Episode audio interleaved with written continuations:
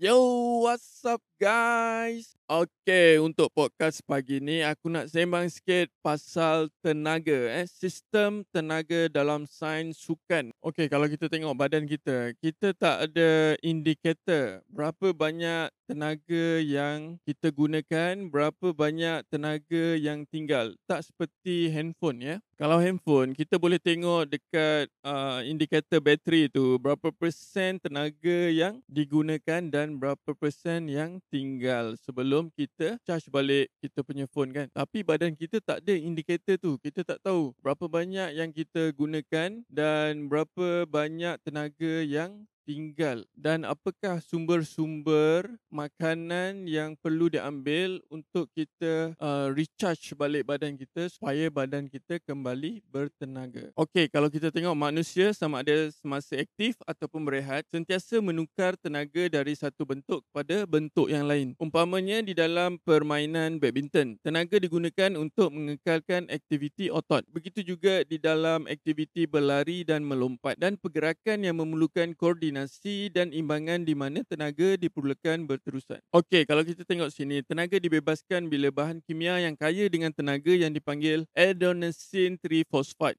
ataupun ATP dipecahkan kepada yang lebih kecil yang dipanggil adenosine diphosphate iaitu ADP. Sel-sel di dalam badan tidak akan mengambil nutrien yang terdapat di dalam makanan untuk mendapat bekalan tenaga dengan serta-merta. Sebaliknya, ATP yang tersimpan di dalam sel-sel otot merupakan bahan bakar yang digunakan untuk mengeluarkan tenaga segera. Uh, walaupun ATP merupakan pembekal tenaga kepada semua sel, Bekalannya adalah terhad dan hendaklah dibina secara berterusan untuk memberi bekalan yang berpanjangan. Terdapat tiga sistem asas di mana ATP boleh dibekalkan ke sel-sel otot untuk menghasilkan penguncupan dan pergerakan. Dua daripadanya tidak memerlukan oksigen dan dipanggil sistem anaerobik. Sistem anaerobik terbagi kepada dua iaitu anaerobik alaktik dan anaerobik laktik. Sistem yang ketiga memerlukan oksigen dan dipanggil sistem aerobik. Alright guys, aku rasa setakat ini saja podcast aku untuk kali ini. Kita akan discuss lagi lebih panjang apakah itu sistem aerobik dan apakah itu sistem anaerobik dalam sistem tenaga manusia. Sekian, terima kasih.